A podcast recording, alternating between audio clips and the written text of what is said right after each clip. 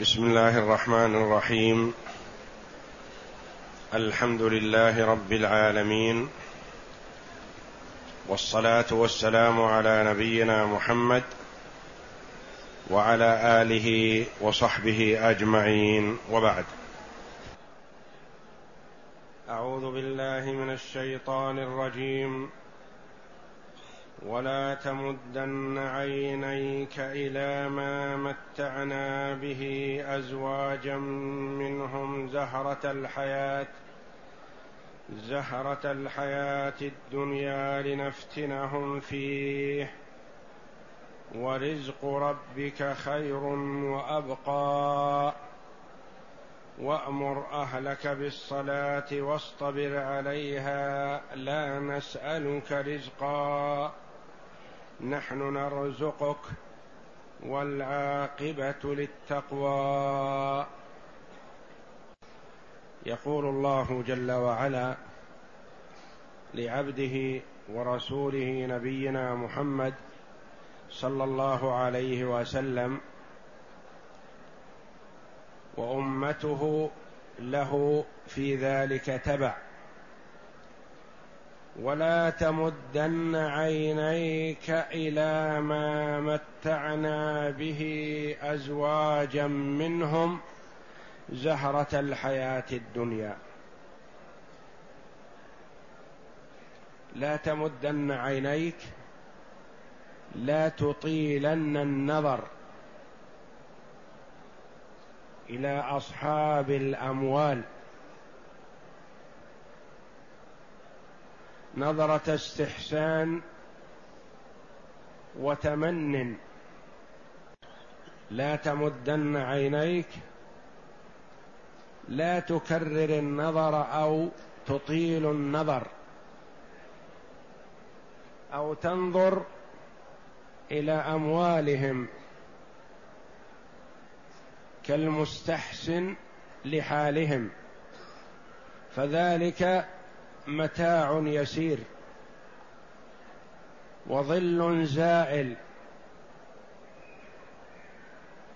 ونعمة فتنوا بها إلى ما متعنا به أزواجا منهم ازواجا اصنافا. فأصناف من الناس بيدهم الأموال. وقد تكون هذه الأموال بيد الكرماء وقد تكون هذه بيد اللئام. فلا تنظر إلى متعة الحياة الدنيا لأن وقتها يسير. ولا تستحق أن يغالى بها أو أو أن يصرف لها الوقت. بل هذه زهرة منظر جميل في وقت يسير.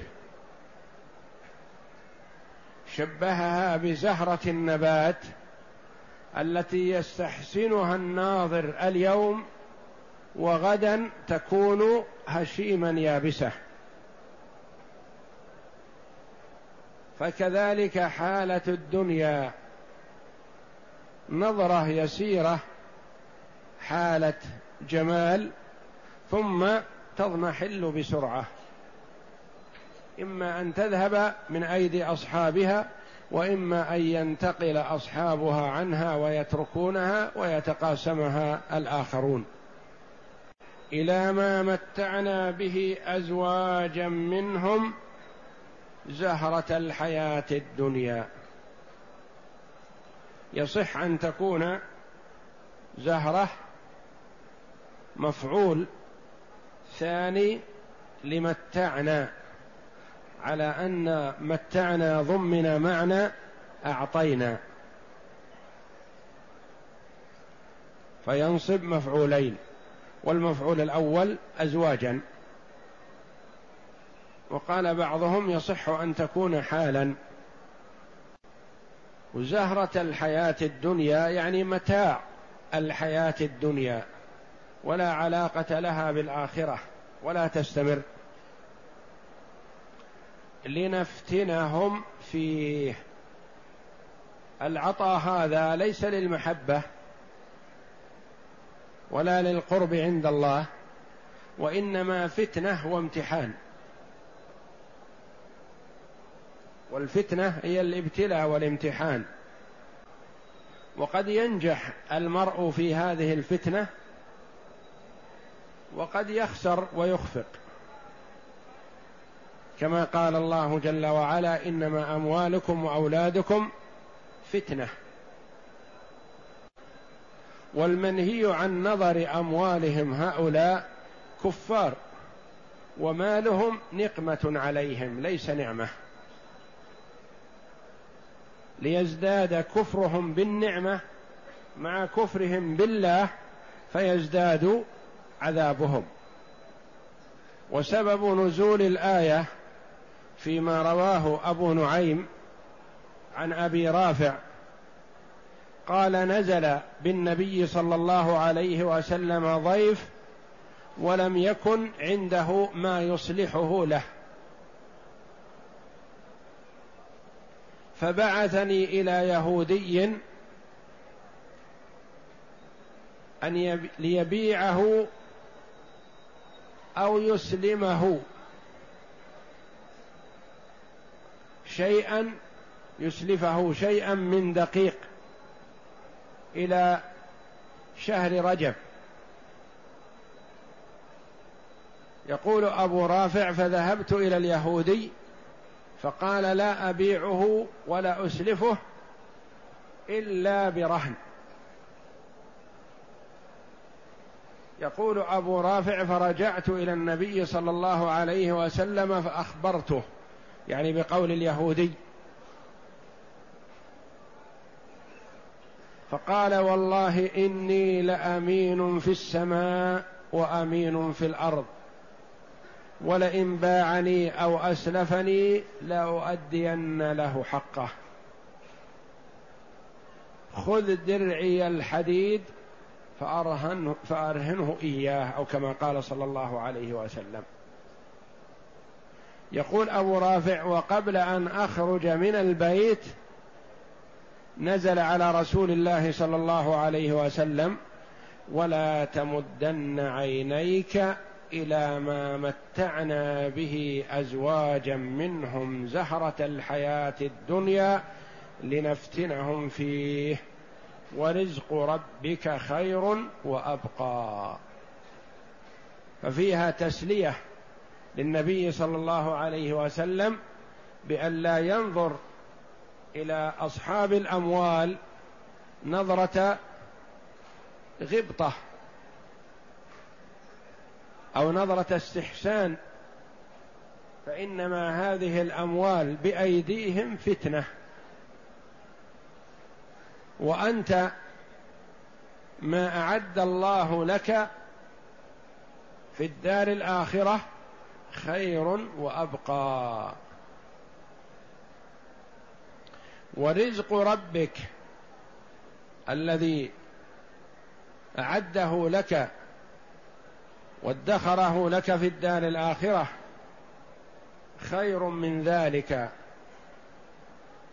فلا يقاس نعيم الآخرة بنعيم الدنيا. فنعيم الآخرة باق باستمرار ونعيم الدنيا زائل لا محالة. وكما قال الله جل وعلا ولسوف يعطيك ربك فترضى. يعطيك العطاء الجزيل الذي يرضيك. ورزق ربك خير وأبقى في الدار الآخرة. قال بعض المفسرين والمراد بالرزق هنا ما يفتح الله جل وعلا للنبي صلى الله عليه وسلم من الفتوح والغنائم. فهو خير وأبرك وأنفع. ثم أمره الله جل وعلا بما فيه سعادته صلى الله عليه وسلم وسعادة من حوله ممن أطاعه. فقال وأمر أهلك بالصلاة واصطبر عليها. أمره الله جل وعلا أن يأمر أهله. المراد بأهله قيل أهل بيته. وقيل المراد أهل ملته. أهل شريعته. المراد بهم المسلمون عموما. المستجيبون لدعوة النبي صلى الله عليه وسلم. ولم يأمره لأنه سبق أمره في الآيات التي قبل هذا قريبا في قوله جل وعلا وسبح بحمد ربك وسبح بحمد ربك قبل طلوع الشمس وقبل غروبها. وقيل إن أمره صلى الله عليه وسلم بأمر أهله أمر له كذلك. وقيل لأنه قائم بهذا الشيء فأمر بأن يأمر أهله. وأمر أهلك بالصلاة واصطبر عليها يعني اصبر عليها أنت وأدها كما أمرت. وأمر أهلك بالصلاة واصطبر عليها. مثل قوله جل وعلا يا أيها الذين آمنوا قوا أنفسكم وأهليكم نارا وقودها الناس والحجارة.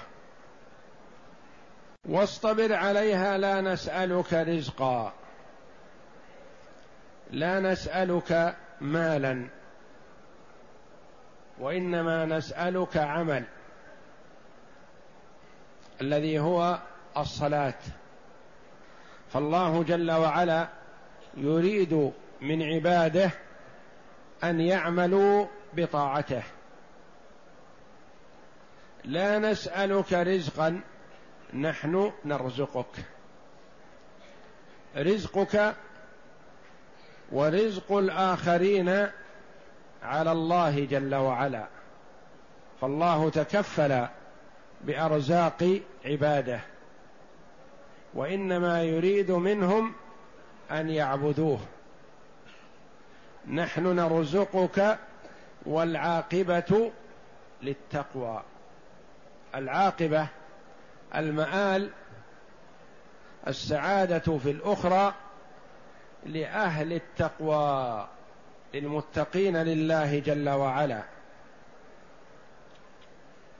كما قال الله جل وعلا إن للمتقين مفازا حدائق وأعنابا وكواعب أترابا وكأسا دهاقا.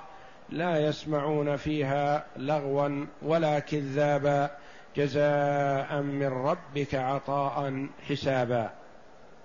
والآيات كثيرة فيما وعد الله جل وعلا المتقين. العاقبة الحال الحسنة في المآل التي تبقى لمن اتقى الله جل وعلا. والدنيا يعطي الله جل وعلا البر والفاجر. ولا يعطي الآخرة إلا لمن اتقاه. لا نسألك رزقا نحن نرزقك. تكفل الله جل وعلا بأرزاق العباد.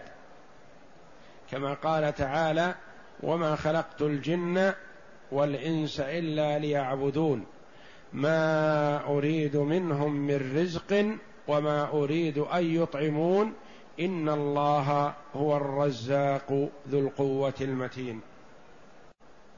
ومن يتق الله يجعل له مخرجا ويرزقه من حيث لا يحتسب. وكان النبي صلى الله عليه وسلم إذا أصابه خصاصة أي حاجة نادى أهله يا أهله صلوا صلوا. بموجب ما أمره الله جل وعلا وأمر أهلك بالصلاة واصطبر عليها لا نسألك رزقا نحن نرزقك.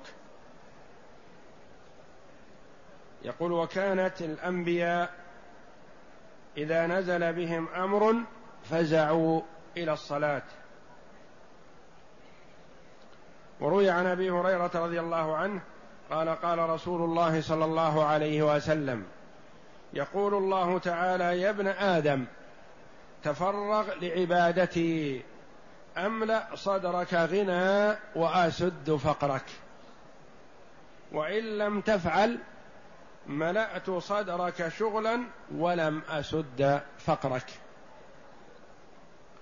وعن ابن مسعود رضي الله عنه قال سمعت نبيكم صلى الله عليه وسلم يقول من جعل الهموم هما واحدا هم المعاد كفاه الله هم دنياه. ومن تشعبت به الهموم في أحوال الدنيا لم يبال الله في أي أوديتها هلك. يعني لم يبال الله جل وعلا به. ويقول صلى الله عليه وسلم من كانت الدنيا همه فرق الله عليه أمره وجعل فقره بين عينيه ولم يأته من الدنيا إلا ما كتب له. ومن كانت الآخرة نيته جمع الله له أمره وجعل غناه في قلبه واتته الدنيا وهي راغمة. لأن من أقبل على طاعة الله جل وعلا كفاه الله جل وعلا همه وأتاه ما قدر الله له في الدنيا. لأنه لن تموت نفس حتى تستكمل رزقها وأجلها. والعاقبة للتقوى أي وحسن العاقبة في الدنيا والآخرة وهي الجنة لمن اتقى الله جل وعلا.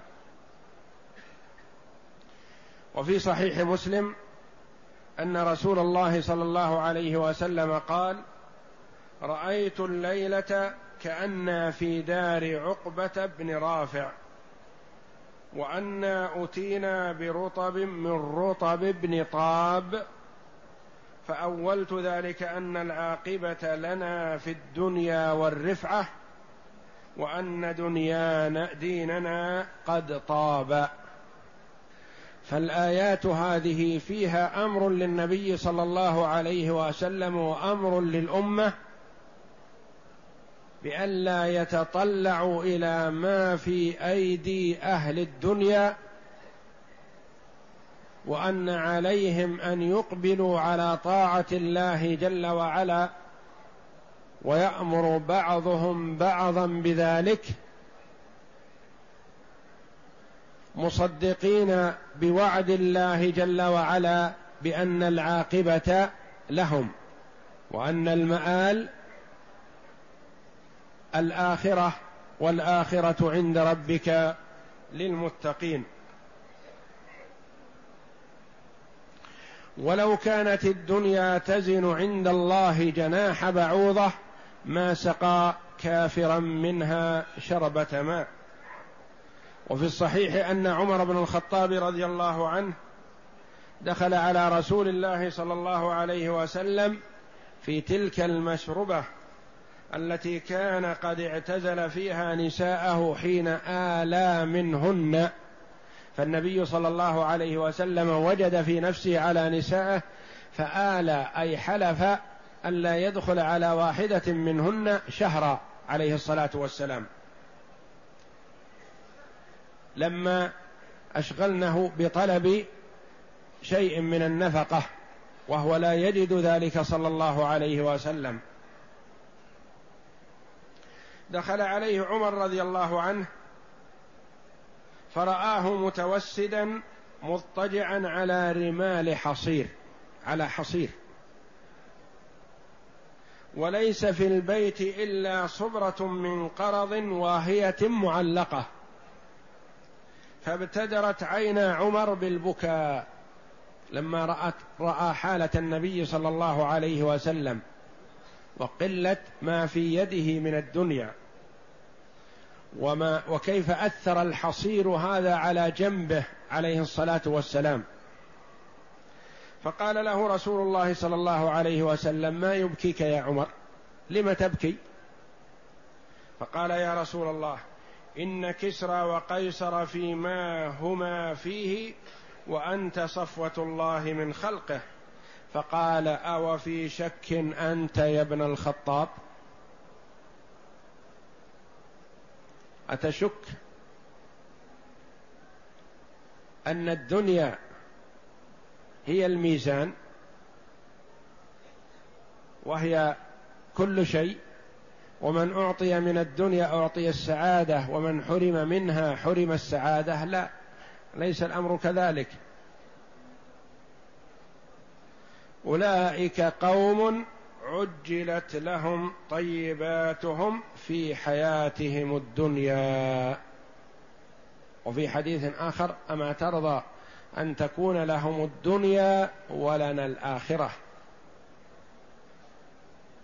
فكان رسول الله صلى الله عليه وسلم أزهد الناس في الدنيا ولا قيمة لها عنده عليه الصلاة والسلام.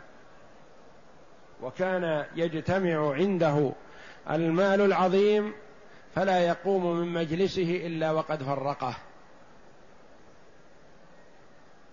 ولا يترك شيئا لغد عليه الصلاة والسلام. ويعطي العطاء الجزيل ولا يدخر لنفسه شيئا. أعطى رجلا غنما بين جبلين. لا يحصيها عد. فذهب هذا الرجل إلى قومه فقال يا قوم أسلموا فإن محمدا يعطي عطاء من لا يخشى الفقر. وأعطى رجلا مائه من الإبل فكأنه لم يقنع فأعطاه مئة ثانية وأعطاه مئة ثالثة. ثلاثمائة من الإبل في مجلس واحد عليه الصلاة والسلام لرجل واحد. ويبيت عليه الصلاة والسلام الأيام والليالي طاوية روي بعض الصحابة وقد ربط على بطنه الحجر فكان النبي صلى الله عليه وسلم ربط على بطنه حجرين من شدة الجوع عليه الصلاة والسلام. وتقول عائشة نرى الهلال ثم نرى الهلال ثم نرى الهلال ثلاثة أهلة وما أوقد في بيت رسول الله صلى الله عليه وسلم نار. قلت فما طعامكم يا أماه؟ قالت الأسودان التمر والماء. إلا أنه كان لنا جيران من الأنصار وعندهم منح فكانوا يبعثون إلى النبي صلى الله عليه وسلم بشيء من لبنها أحيانا. فكان عليه الصلاة والسلام تأتيه الدنيا ويفرقها لا قيمة لها عنده ولا يدخر شيئا لأنه احتسب ما عند الله جل وعلا ورضي بالآخرة عن الدنيا. وأمته مأمورة بذلك تبعا له عليه الصلاة والسلام. والمسلم مأمور بأن يأمر أهله بالصلاة وطاعة الله جل وعلا ويأمرهم بفعل الخير وينهاهم عن فعل الشر. كما قال الله جل وعلا يا أيها الذين آمنوا قوا أنفسكم وأهليكم نارا. وقال عليه الصلاة والسلام كلكم راع وكلكم مسؤول عن رعيته.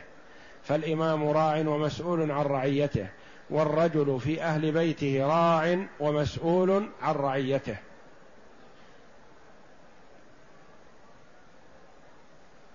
وقال عليه الصلاة والسلام مروا أولادكم بالصلاة لسبع واضربوهم عليها لعشر وفرقوا بينهم بالمضاجع والصلاة عمود الدين ورأس المال فإذا أمر بها أمر بما سواها. وإذا حافظ المرء عليها وتعود عليها من الصغر نشأ على الصلاح والتقى والاستقامة وطاعة الله جل وعلا. وإذا ضيع الصلاة فهو لما سواها أضيع. ولهذا أمرنا النبي صلى الله عليه وسلم بأمر الأولاد بالصلاة قبل أن تجب عليهم. بالسبع. سبع سنين لا تجب عليه الصلاة ولكن والداه مأمورون مأموران بأن يأمراه بذلك. مروا أولادكم بالصلاة لسبع واضربوهم عليها لعشر. وما ذاك إلا ليتعود طاعة الله جل وعلا منذ صغره فينشأ على ذلك. فإذا نشأ الولد على الصلاة من الصغر نشأ نشأة صالحة مستقيمة بإذن الله. نفع نفسه ونفع والديه ونفع أسرته ونفع مجتمعه. وإذا ضيع الوالدان ولدهما نشأ نشأة فاسدة والعياذ بالله. فصار ضرر على نفسه وعلى والديه وعلى أسرته وعلى المجتمع كله. بسبب تضييع الوالدين له في الصغر. وعذب به الوالدان في الدار الآخرة لأنهم مسؤولون عنه. فإذا فرط في هذه المسؤولية عذب بذلك. أرجو الله جل وعلا أن يمن علي وعليكم بالعلم النافع والعمل الصالح وأن يجعلنا جميعا من الهداة المهتدين وأن يجعلنا من الذين يستمعون القول فيتبعون أحسنه. وصلى الله وسلم وبارك على عبده ورسول نبينا محمد وعلى آله وصحبه أجمعين.